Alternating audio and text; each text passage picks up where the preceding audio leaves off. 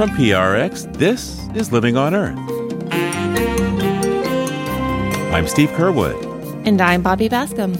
The United Arab Emirates appoints the head of an oil company to preside over the 2023 UN Climate Treaty Summit. If this isn't a bridge too far, appointing an oil executive to this post, then what is? We have to be able to vociferously call out these egregious decisions for the embarrassments that they are. Also, some communities of color disproportionately suffer air pollution from sugarcane harvest burning. The ash, unaffectionately known as the black snow, uh, ash is just raining down upon everything in the community your homes, your cars, your food. It's almost apocalyptic at times, especially when fields are being burnt simultaneously. The smoke can block the sun out, the community actually turns dark. It's like, wow, man, this is, this is crazy. That and more this week on Living on Earth. Stick around. From PRX in the Jennifer and Ted Stanley studios at the University of Massachusetts Boston, this is Living on Earth. I'm Steve Curwood. And I'm Bobby Bascomb. There's outrage over the decision of the United Arab Emirates to have the head of the Abu Dhabi National Oil Company preside over the COP28 Climate Treaty Summit this fall in Dubai. Critics say it's a blatant conflict of interest to have oil CEO Sultan Al Jaber lead the UN climate talks, which has the mission to transition the world away from the very resource that makes his company wealthy. There have been outcries around the world demanding a replacement. Yes, I reached Mithika Mwenda, the executive director of the Pan African Climate Justice Alliance based in Nairobi, and asked his opinion. I was really, really shocked to what extent does it feel like if Sultan Al Jaber is the president of the COP that it's like the fox guarding the henhouse? That is it. It's, uh, it's like uh, putting a hyena in, uh, in, the, in the same place uh, with, uh, with the sheep. We would urge the UAE government to really listen to the cries of the people, women in the Congo uh, forest, indigenous people in Africa, smallholder farmers whose crops are withered away because of uh, there is no rainfall, and thousands of people in the Horn of Africa who are facing starvation as a result of the changing climate. We may not have the power of money, but the power of people will prevail. The United States is thinking that addressing climate change is like charity to Africa. It is not, because this is not going to be an isolated problem for Africa. It is going to be only that it is coming gradually and incrementally, because when we are going to sink in this global Titanic, all of us are going to perish, though we are going to perish at different times. May Boeve, the executive director of 350.org, is on the line now from California. Hi there, May. Great to be here, Steve. So, what was your reaction when you heard that Sultan al Jaber had been appointed president of COP28? I was angry. it, it's like appointing the head of Smirnoff to an Alcoholics Anonymous meeting. who, who, who are we kidding here? You know, this really risks the legitimacy of these meetings in the eyes of the public because we're on the verge of this massive energy transition around the world. And so to appoint someone who embodies the status quo, what we're trying to move away from, it just doesn't make any sense. Now, remind us of what the responsibility the president of the COP has during the climate negotiations. What's the role that uh, he or she plays? So, the COP president is the most important governing role at the COP, responsible for setting agendas. And this person also helps set the tone internationally. And that's also really important because the two weeks of the COP are a moment when the global media spotlight is on the topic of climate change. And so our ability as social movements to tell the story of how we are fighting the climate crisis, so much of that happens around the COP. There are often mass marches and protests and actions that really help bring movements together to remind us everything that we have at stake and the urgency of the fight. And so that tone setting role of the presidency matters a tremendous amount with so much at stake. And so that's another reason that we're deeply concerned about this appointment. Now, of course, the fossil fuel industry has been present at the UN climate treaty meetings before. In fact, at each of the last two COPs, more than 500 fossil fuel lobbyists were present. And Even going back to Kyoto, Maurice Strong, who, who chaired kind of the special committee to get things done there, yes, he was a former undersecretary of the United Nations, but he also was a former oil man from Canada. So it's not as if the fossil fuel industry has never been involved here. Why is this different? Well, let's be clear. There are a lot of records that are being broken when it comes to climate change, and we're most familiar with the records around extreme heat and weather disasters, but we're also breaking records for fossil fuel lobbyist influence in this process. So okay. I was at COP27 in Egypt, record breaking amount of lobbyists were present, and you see them everywhere. They're not even hiding. They're they're in plain sight making deals and last year in Egypt there were some important decisions taken, particularly for the most vulnerable countries in the world. And at this COP, there are some crucial decisions that have to be made to follow up from those decisions last year. And so, if we run the risk of stepping back from where we were, we have a real problem on our hands, and we can't let that happen. By the way, there's a fair amount of grumbling from last year's COP that did create this loss and damage fund but so far there hasn't been a dime put in it. Exactly. And those are the types of decisions that are taken at subsequent years' COPs. I think that the decision to establish the loss and damage facility, that was a really important thing that happened last year. So we celebrate this and we have to keep the momentum going. Now, John Kerry, President Biden's international climate envoy, came out in support of Sultan Al Jaber to be president of this COP. What do you make of his support? I wonder if it's just diplomatic gesture because there's a lot of that at these conferences. There's a lot of countries not wanting to criticize one another. There's a lot of patting each other on the back that happens in these settings. And in this country, where the US finally joined the party and and put meaningful national legislation on the table in advance of a COP. We've been waiting decades for this moment. It finally happened. The rest of the world looks at the US like, okay, too little, too late, people, but we're glad you're here. the, the US has to take its global role seriously. And so this welcoming of the appointment is eyebrow raising to say the least. If this isn't a bridge too far, appointing an oil executive to this post, then what is? And we have to be able to vociferously call out these egregious decisions for the embarrassments that they are. And I think people deserve better than diplomatic niceties at this late stage of the climate crisis.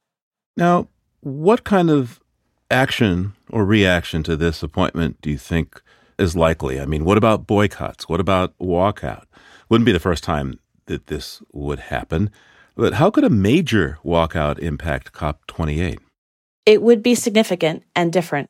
I've been part of previous walkouts of previous COPs that usually happen because something unforgivable has happened in the process. And we all collectively decide to stand with the countries who are saying enough is enough. So there is precedent for this. And there is discussion about whether this decision is an example where we just cannot stand by and let this happen and attend and give it legitimacy with our presence.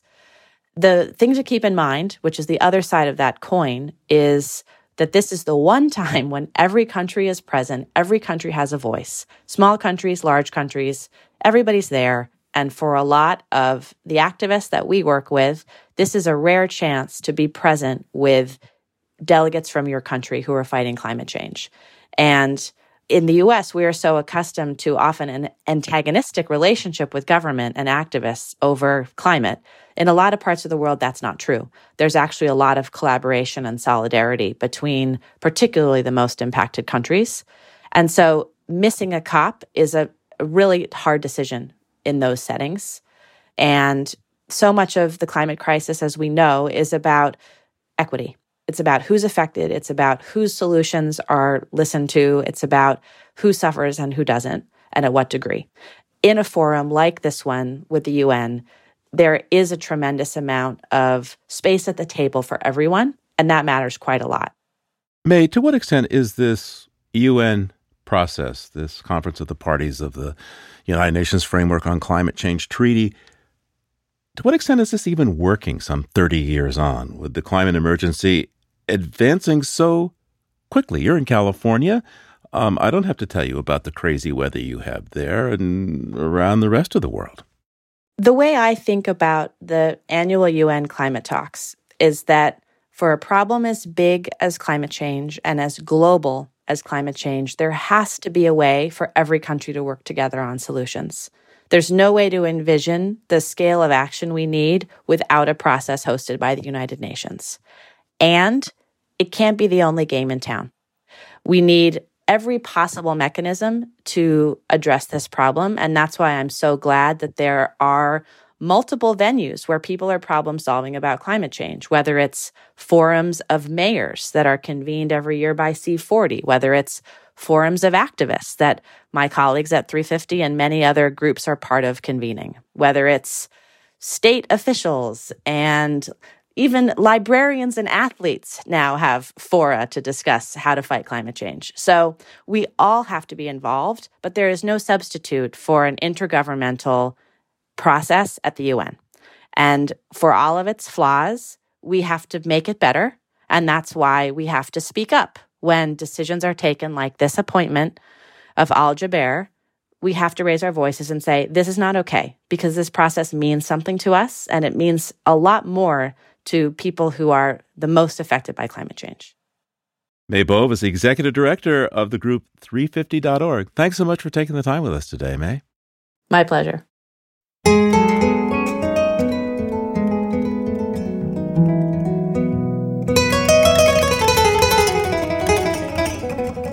Coming up, the fight for clean air in communities of color downwind from the ash and smoke from the sugarcane burning in Florida. That's just ahead on Living on Earth. We wanted to tell you about one of our sponsors, Four Sigmatic. Wake up your mind with premium organic coffee that is really, really good for you. This isn't just any regular cup. Four Sigmatic's best selling coffee enhances focus, boosts your mood, and even supports your immune system. Four Sigmatic is mixed with functional mushrooms, superfoods that are some of the most studied wellness supplements on the planet.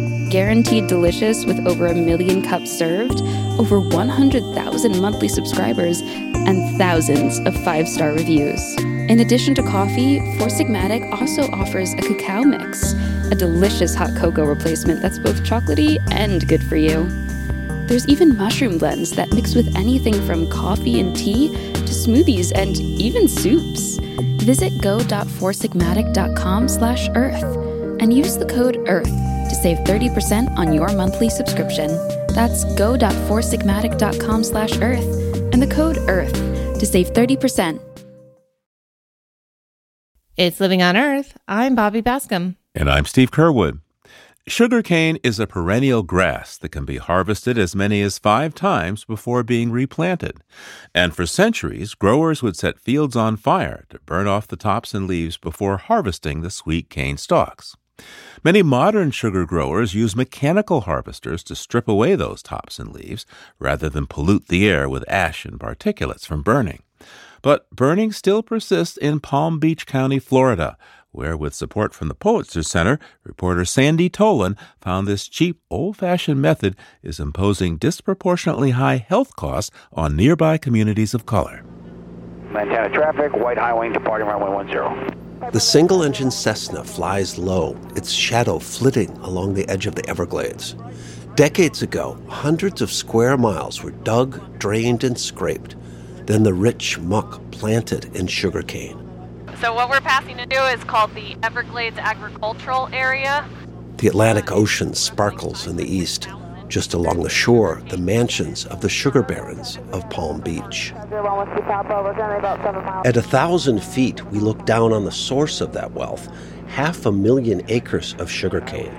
Most of that sea of monoculture belongs to U.S. sugar and to Florida crystals, part of the Fanjul sugar empire. Our plane banks to the west. We can see Muck City, the nickname for the largely black towns of Belle Glade, Pahokee, and South Bay.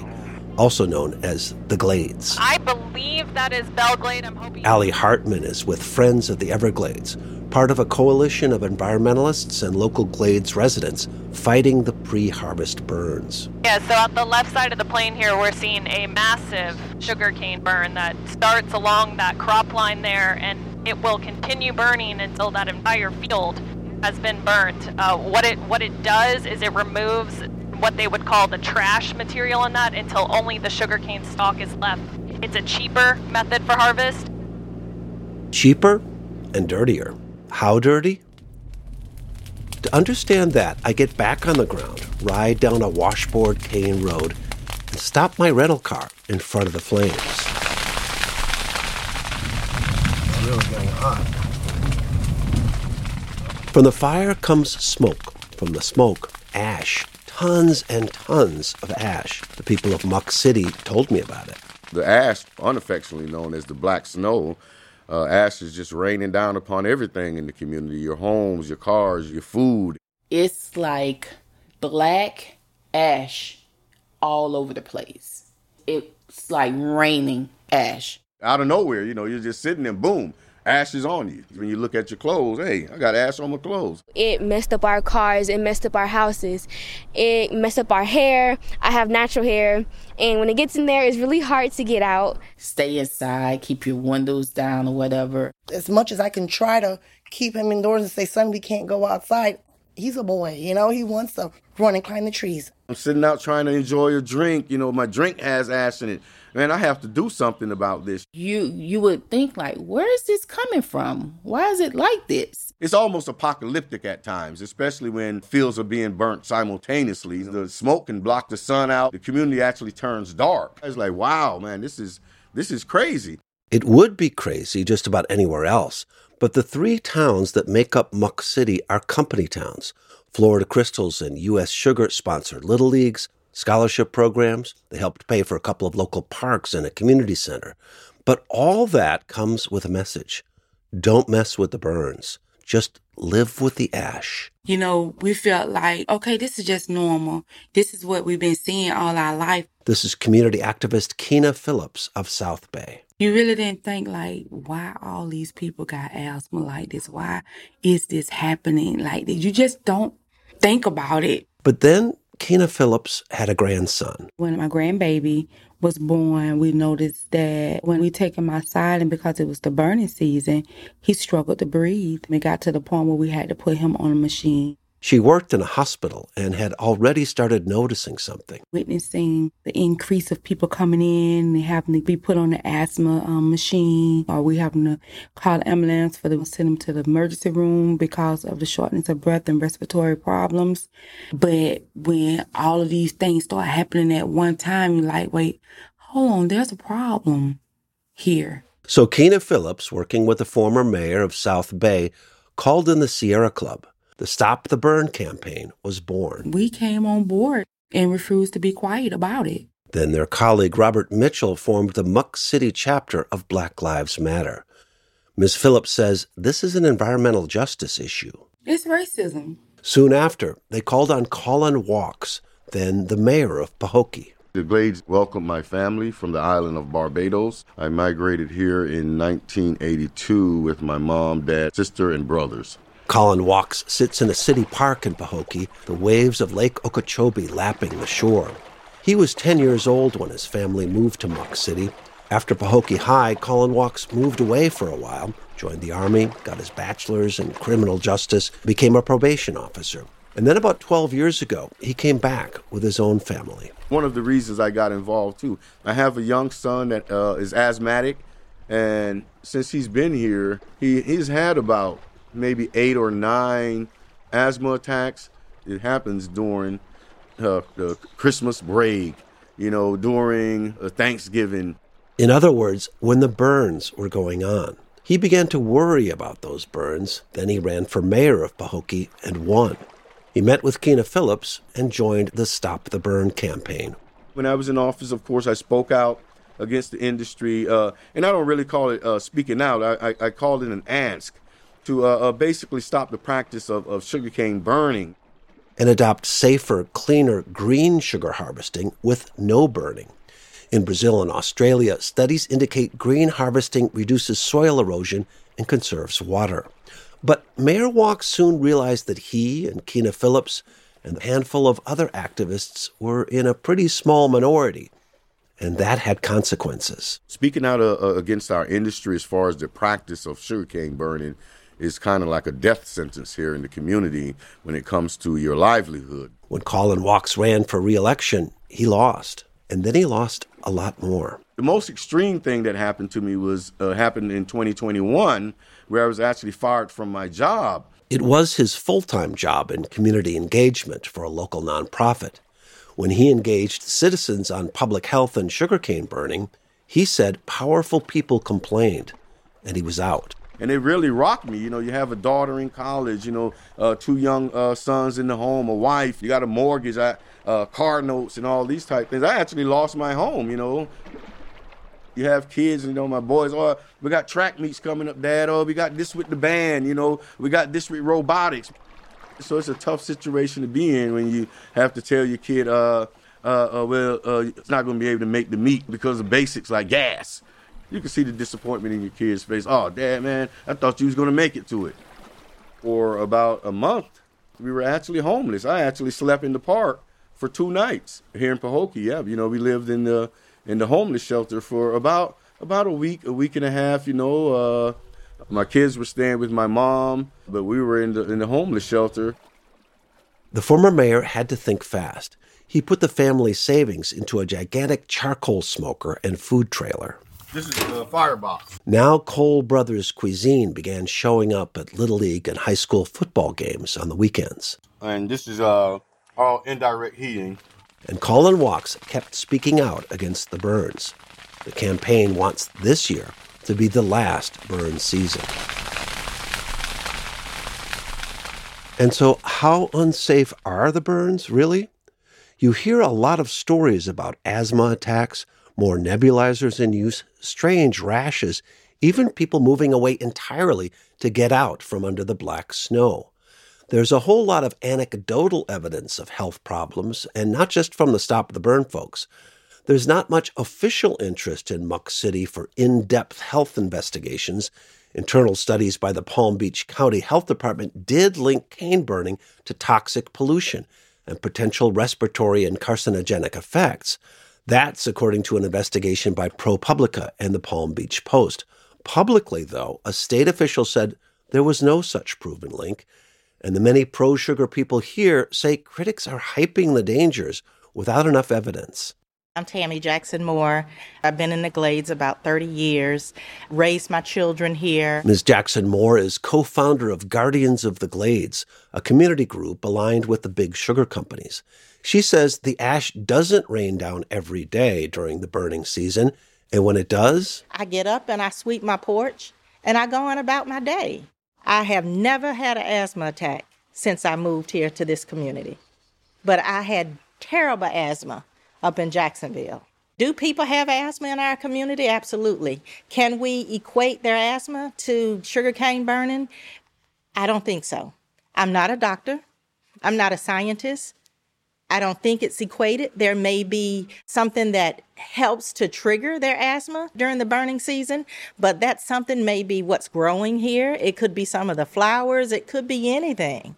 But to say that it's because of sugarcane burning and lay it all on sugarcane burning, I think that's unfair. You may be wondering what Big Sugar is saying. To me, very little.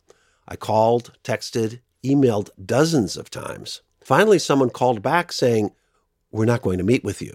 A PR person for the Fanjul's Florida Crystals wrote to say that because of previous stories they called unfair and inaccurate, they'd agree to an interview only if it were live on the air and unedited, which rules out this and just about any other radio program or podcast, so kind of unrealistic. Florida Crystals did send a statement signed by their vice president. He spent three pages describing their charitable work in education, sponsoring the Muck City Hall of Fame, providing sugar and rice during COVID and other efforts. About the burns, this, read by my colleague. Pre harvest sugarcane prescribed burns are closely regulated and permitted on a daily field by field basis by Florida Forest Service. Before authorizing or denying a permit, the state agency uses state of the art computer modeling with real time information about atmospheric and meteorological conditions. Air quality monitoring and data show that the area where the sugarcane is farmed has some of the best air quality in the state of Florida, better than the state average year after year. Just a note, we did edit the company's statement. Reading it out loud at a normal pace, it took me 13 minutes, almost as long as this entire story. But what about that air quality claim? Is the air quality around the cane and in Muck City actually better than the rest of Florida?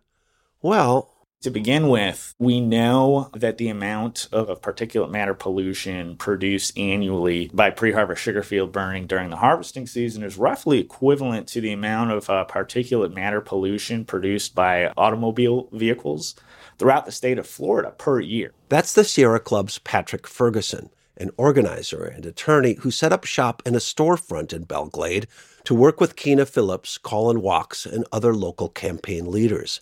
He points to studies in peer reviewed journals linking cane burning to high concentrations of particulate matter and to release of carcinogenic chemicals like benzene and formaldehyde. Bottom line, Ferguson says, the issue of sugarcane burning is a serious public health problem. In late 2021, a joint study by Stanford University and NPR found that some of the worst air in the U.S. is in Florida's sugarcane plantations. So, wait, how could the area have both the cleanest air in the state and the worst air in the country? Some say it all comes down to air quality monitors, where they're located, how often they sample, and simply how many there are. Federal air quality monitors that are used uh, to determine compliance with national ambient air quality standards are generally determined by population densities. And since there just aren't that many people in the glades, far fewer monitors. So, reporters for ProPublica and the Palm Beach Post set up their own air sensors to register particulate matter and documented big spikes in pollution during the burns.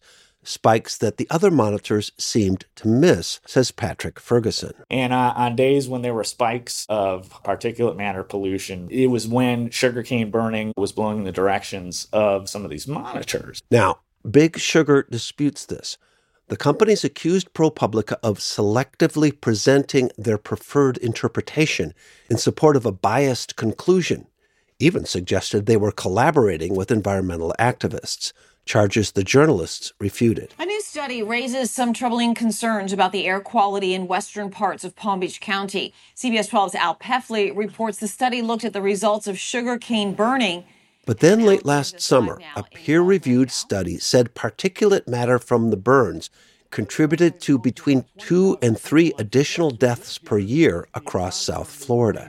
It made the evening news. Researchers at Florida State University looked at information from an atmospheric dispersion model. In the Glades, U.S. Sugar issued a statement saying the FSU study is based on estimates and conjecture. Quote, Shame on Florida State University for letting its good name be associated with such shoddy work. But no matter how good the air really is, no matter how harmful the ash and smoke, there's one question the pro sugar folks could never seem to answer. Why do state officials allow the burns when the ash falls on communities of color in Muck City, and yet they ban the burns when the wind blows east toward majority white communities, the stables and equestrian riding clubs of Wellington, and the Fanjul mansions in Palm Beach. Sounds hard to believe, right? But documents from a public records request to the Florida Department of Agriculture show it's a fact. I wanted someone from the sugar industry willing to face my microphone. For a long time, I couldn't find anyone. Understand and greet everyone, look around. And then, one day, of all places, in church, I found him. God bless you. It's so good to see everyone here this morning. I've come to talk to Reverend Robert Reese, a pro sugar pastor. Come up and greet the congregation. But surprise, here in the Lord's house, there's State Representative Rick Roth, a politician and a sugar grower. Morning, everyone. Good morning. It's a good day to be in the house of the Lord. Praise God. He's hawking votes two days before the election. My heart is in the glades. I've got muck underneath my toes. Thank God I am here today. I ask for your support. We need people that fear God to run for public office. Please, I'm asking for your vote. Now, Rick Roth slips out the back door. And a little rudely, I suppose, so do I. Representative Roth? Representative Roth? He's a bit surprised to see me, but he agrees to talk, and he insists there's nothing dangerous in the ash. Well, it's funny. We've been doing cane burning ever since the industry really got going in the early 1960s. We have air quality monitoring. We have regulations. Burning is not dangerous to your health unless you're standing out in it and trying to breathe it. Um, it's not an air quality issue. I don't think it's a health issue. I want, I want to ask you one more question. This burning question if everything is so safe, why let the black snow fall on Muck City? But then, when the wind blows east toward those wealthier communities, pull the permits. And a lot of people feel like that's not fair. The city's had nothing to do with that. This is a Florida regulation. But what do you think about that? I mean, they're like, well, the is- the issue is you always have to make decisions. Uh, this is not a hazard. It is obviously an agenda. right, but why would why I'm would saying it's an agenda. It's not an issue. no? But I'm asking you, what about when the wind shifts and then and they pull the permits?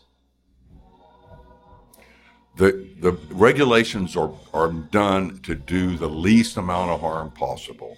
There is no data, no scientific data, to my knowledge. But you've asked four questions on this issue like it's important as the economy, and it's not. Jesus loves the little children, all the children of the world.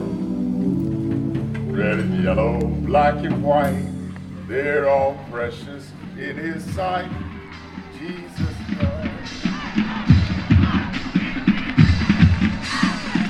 In Muck City, right up there with church, is football. This place has produced some 60 NFL players over the years, and no event pulls together the community, sugar boosters and burn critics alike, than the annual Muck Bowl game between Belle Glade and Pahokee high schools. It's Florida's Friday Night Lights, and it's where I find Belle Glade Mayor Steve Wilson just before kickoff. We support our industry 100%. We make that clear with everybody. Mayor Wilson gets pretty annoyed when he talks about the Stop the Burn campaign. I've been here practically all my life. I was born in the city of Belle Glade. I have grandkids here. My, my kids are here.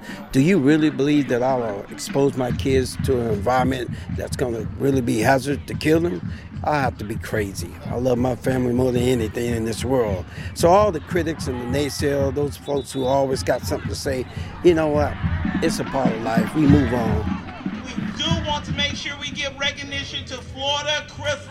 Let's give it up to all of our large donors.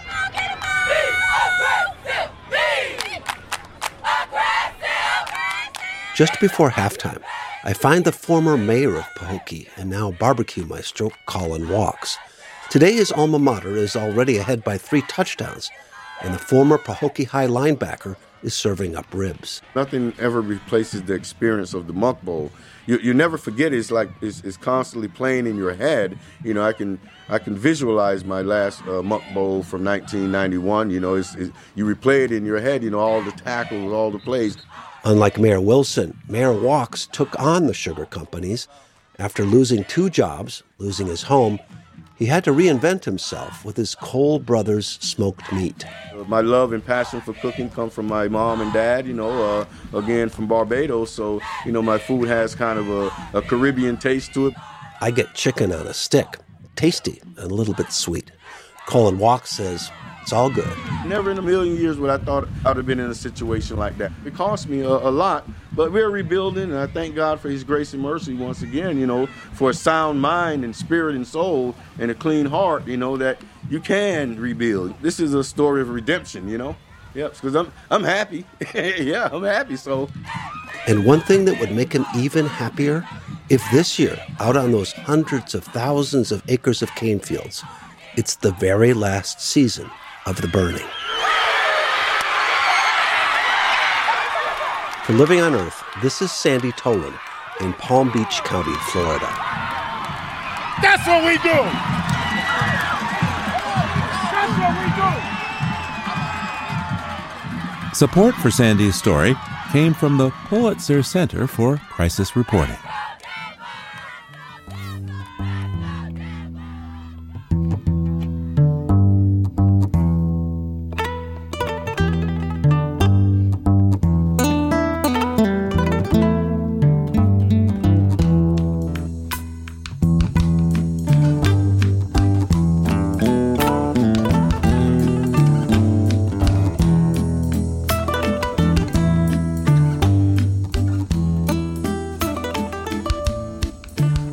Coming up, the tragedy of the war in Ukraine reaches under the sea to dolphins and porpoises. That's just ahead on Living on Earth. Support for Living on Earth comes from Sailors for the Sea and Oceana, helping boaters race clean, sail green, and protect the seas they love. More information at sailorsforthesea.org. Support also comes from friends of Smeagull the Seagull and Smeagull's Guide to Wildlife. It's all about the wildlife right next door to you. That's Smeagull, S M E A G U L L, SmeagullGuide.org. Support from our listeners is key to helping us continue providing detailed environmental news and analysis. Go to loe.org and click donate to learn more.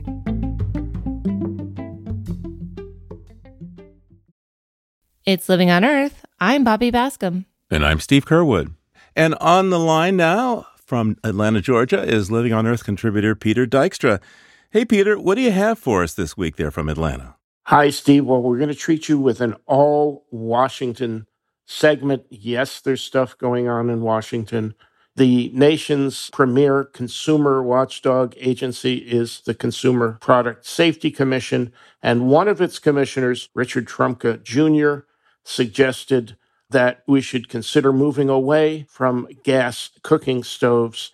There are so many things that have been cited in so many studies in recent years indoor air pollution, major cause of asthma, the production of soot, the production of other toxic chemicals, and of course, those gas stoves are a contributor to climate change. And how did Washington respond to this news? Because, in fact, it's true that gas stoves are not so healthy for us. Well, the um, Republican Party and the oil and gas industry felt mighty threatened by the notion of banning gas stoves, except the fact that no one in the Biden administration nor Commissioner Trumka suggested that anyone was banning gas stoves. The Consumer Product Safety Commission police are not going to come in in the dark of night and unhook your gas stove and haul it away.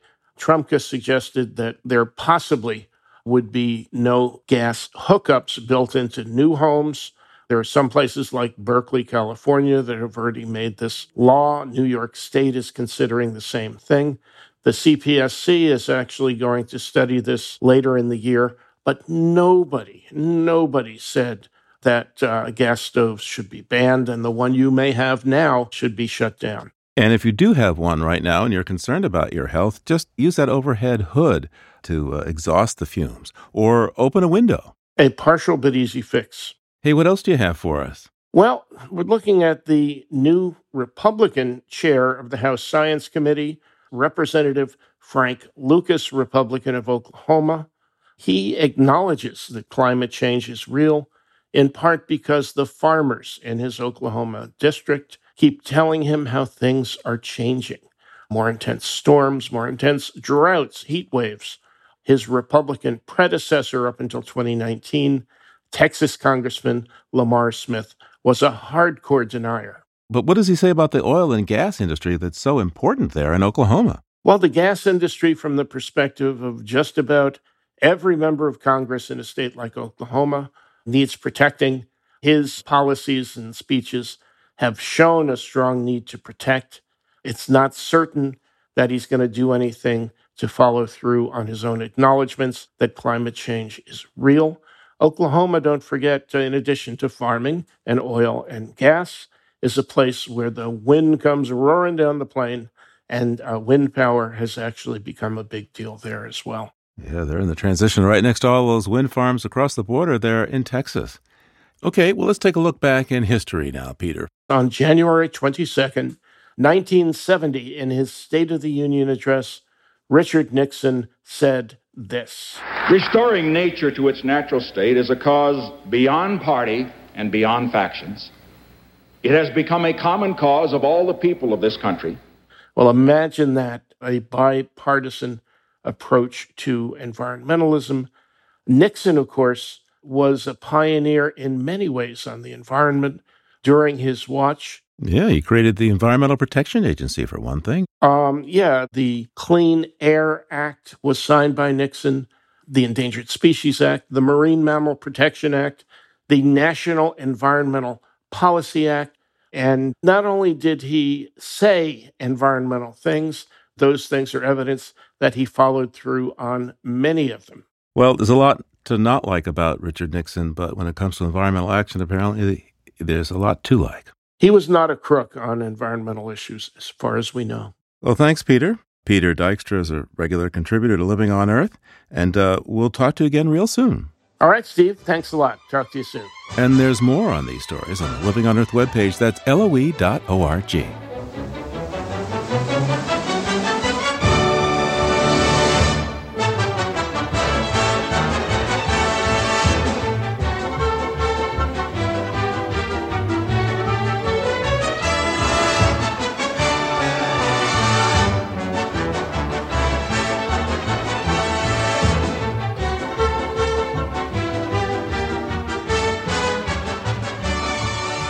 It's been almost a year since Russia first invaded Ukraine, and the Black Sea remains a critical theater of the war. The Crimean Peninsula, annexed from Ukraine in 2014, is home to Russia's Black Sea Fleet, which uses the area as a base from which to launch missiles and send its submarines to patrol the waters. Some say hundreds of thousands of people have died as a result of the war, and marine mammals are another unspoken casualty. Mass strandings of cetaceans, or dolphins, whales, and porpoises, are often linked to the use of military sonar, which disorients animals that use sound to navigate. So many marine scientists working in the Black Sea are looking to sonar as the likely culprit for some 2,000 marine mammals that have washed up dead since the war began. Scientists assume many more died further from shore and sank undetected, a suspicion they can't confirm since the Black Sea is an active war zone.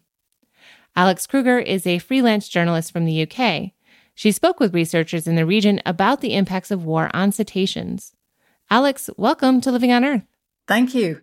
So it sounds like the Black Sea has really become a war zone, and many of the cetaceans that live there have become a casualty of that war. Can you tell us about that, please? That's right. Um, so in the Black Sea, you have very significant populations of cetaceans, and they seem to have been quite badly affected by all this unusual movement in the Black Sea. I spoke to a conservationist from Romania who said that the number of dead cetaceans washing up on the Romanian portion of the, of the coast had nearly doubled between January and May. So in 2021, they had fewer than 100 washing up dead. In 2022, they had 194. What's changed? It's the war in Ukraine. There has been a lot of disturbance. If you think of helicopter noise over the Black Sea, submarines using sonar to, to get through, all the unusual movement there's been, that has really disturbed some of the marine life. For example, it's driven more porpoises and dolphins towards the Bulgarian portion of the coast because they've just been displaced by all this unusual activity. Well, displacement is one thing, washing up dead is another. What is actually causing them to die in, in this way? Well, the scientists suspect that it is the use of sonar by military submarines, and that disturbs the dolphins and porpoises because that's how they navigate. That's also how they find food. They use their own sonar, these whistles and beeps and clicks to get through the sea. But this very powerful sonar that the submarines are using, it damages the animal's inner ears. They are thrown off course. They can be washed up on shore. They get into shallower waters, waters that they're not used to, maybe where they can't get as much food as, as they're used to, and they can't get themselves back out again. The problem is because it's military, there's a high degree of secrecy attached navies don't particularly want to give all the details of how mm-hmm. their sonar operates because that could give an advantage to any future opponents. So it's difficult for the scientists to get the exact details of what's going on and how that affects marine life. So it sounds like, you know, if you had a hawk, for instance, that was blind and still expecting it to be able to navigate the world and feed itself, it's a similar situation here for cetaceans with this, you know, damage to their ears. I think that's right. Yeah, they they just can't function in the way that they normally did. And you know, the Black Sea, if you look at it on a map, it almost looks like an inland lake. So there's relatively little water coming in or out. One of the peculiarities of the Black Sea is that it's actually anoxic. It's dead below, I think, about 150 meters. So any pollutants can stay for a long time. And if you think of the military activity, sonar may be disturbing dolphins and porpoises in particular, but there's also things like undersea explosions. If uh, submarines are firing missiles, there's pollution. If some of those missiles are shot down, if those then fall into the Black Sea, that causes pollution. And of course, if you think of that massive Russian warship, the Moskva, that was sunk off Snake Island, everything that was in that is now resting on the seabed and potentially causing damage to the ecosystem. So now that we know this is such an issue for cetaceans in the Black Sea, what can be done about it? What are local conservation organizations and governments suggesting here? Well, the reason I got interested in this story in the first place was reading about a Ukrainian scientist who works in a national park on the Black Sea coast. And he was talking to his colleagues all around the Black Sea and totting up unusual numbers of dead cetaceans and raising the alarm. He came up with this idea for a protected area just off the coast. And he's got the Ukrainian Ministry of Environment interested in investigating this because at the moment there are very few areas where injured dolphins or porpoises can recover. There are marine protected areas designated under international law around the Black Sea, but the problem is enforcement there is illegal fishing that goes on.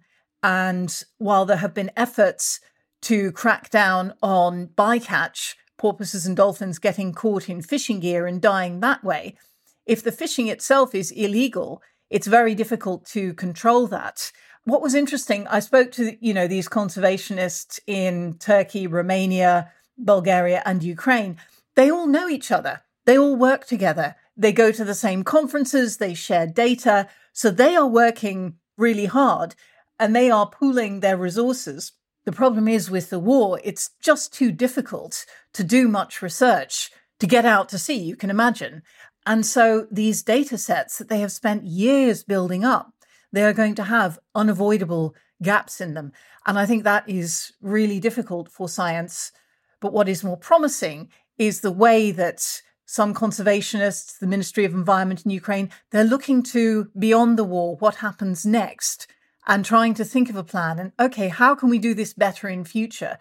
So yes, it looks pretty bad at the moment, but they are trying to preserve some optimism at least. I mean, we all want to stay optimistic, of course, but in times of war, everything becomes difficult. And you need all of these many countries that you mentioned earlier to coordinate and to work together towards this goal. And, you know, I think it's safe to say that Russia, you know, isn't exactly respecting civilian life in times of war. So, what hope is there, do you think, of them respecting these marine mammals and, and working towards this goal of conservation? I think that's a very valid question. And the answer is probably not particularly edifying. Certainly, the Russian military has not shown a great respect for the life of its own soldiers. We've heard these accounts of conscripts, newly mobilized soldiers being thrown into what's described as a meat grinder on the Eastern Front. Russian casualties, human casualties, have been very high. Would they respect marine life? Mm, I wouldn't want to place a lot of money on it. The scientists may be another matter. And before the war broke out, there was cooperation with scientists from Russia, with their counterparts in other countries. Who knows what it will look like afterwards, but I wouldn't get my hopes up. The priority will probably be on restoring the human population, rebuilding the cities, and after that, there will be more opportunity to look at what remains of the natural world, but that could be quite a long way off. Alex Kruger is a freelance journalist. Alex, thank you so much for your time today. Thanks very much for talking to me.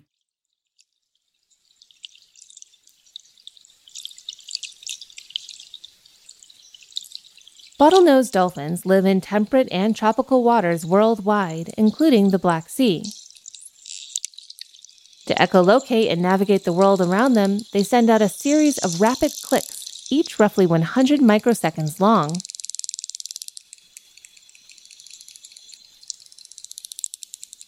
They also use whistles to communicate with other dolphins. Each individual has its own signature whistle, sort of a name within the pod.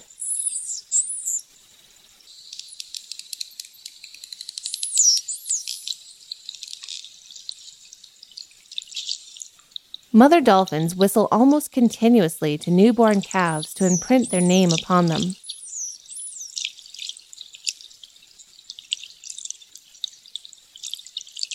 These bottlenose dolphins were recorded in the Bahamas by Wild Quest.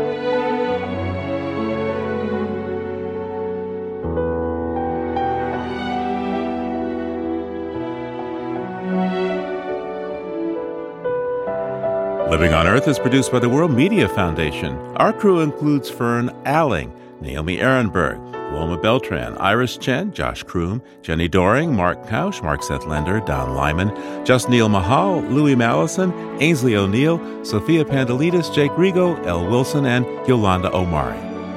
Tom Tiger engineered our show. Alison Lirish Dean composed our themes. You can hear us anytime at loe.org, Apple Podcasts, and Google Podcasts. And like us, please, on our Facebook page, Living on Earth. We tweet from at Living on Earth and find us on Instagram at Living on Earth Radio. I'm Bobbi Bascomb. And I'm Steve Curwood. Thanks for listening. Funding for Living on Earth comes from you, our listeners, and from the University of Massachusetts Boston, in association with its School for the Environment, developing the next generation of environmental leaders, and from the Grantham Foundation for the Protection of the Environment, supporting strategic communications and collaboration in solving the world's most pressing environmental problems.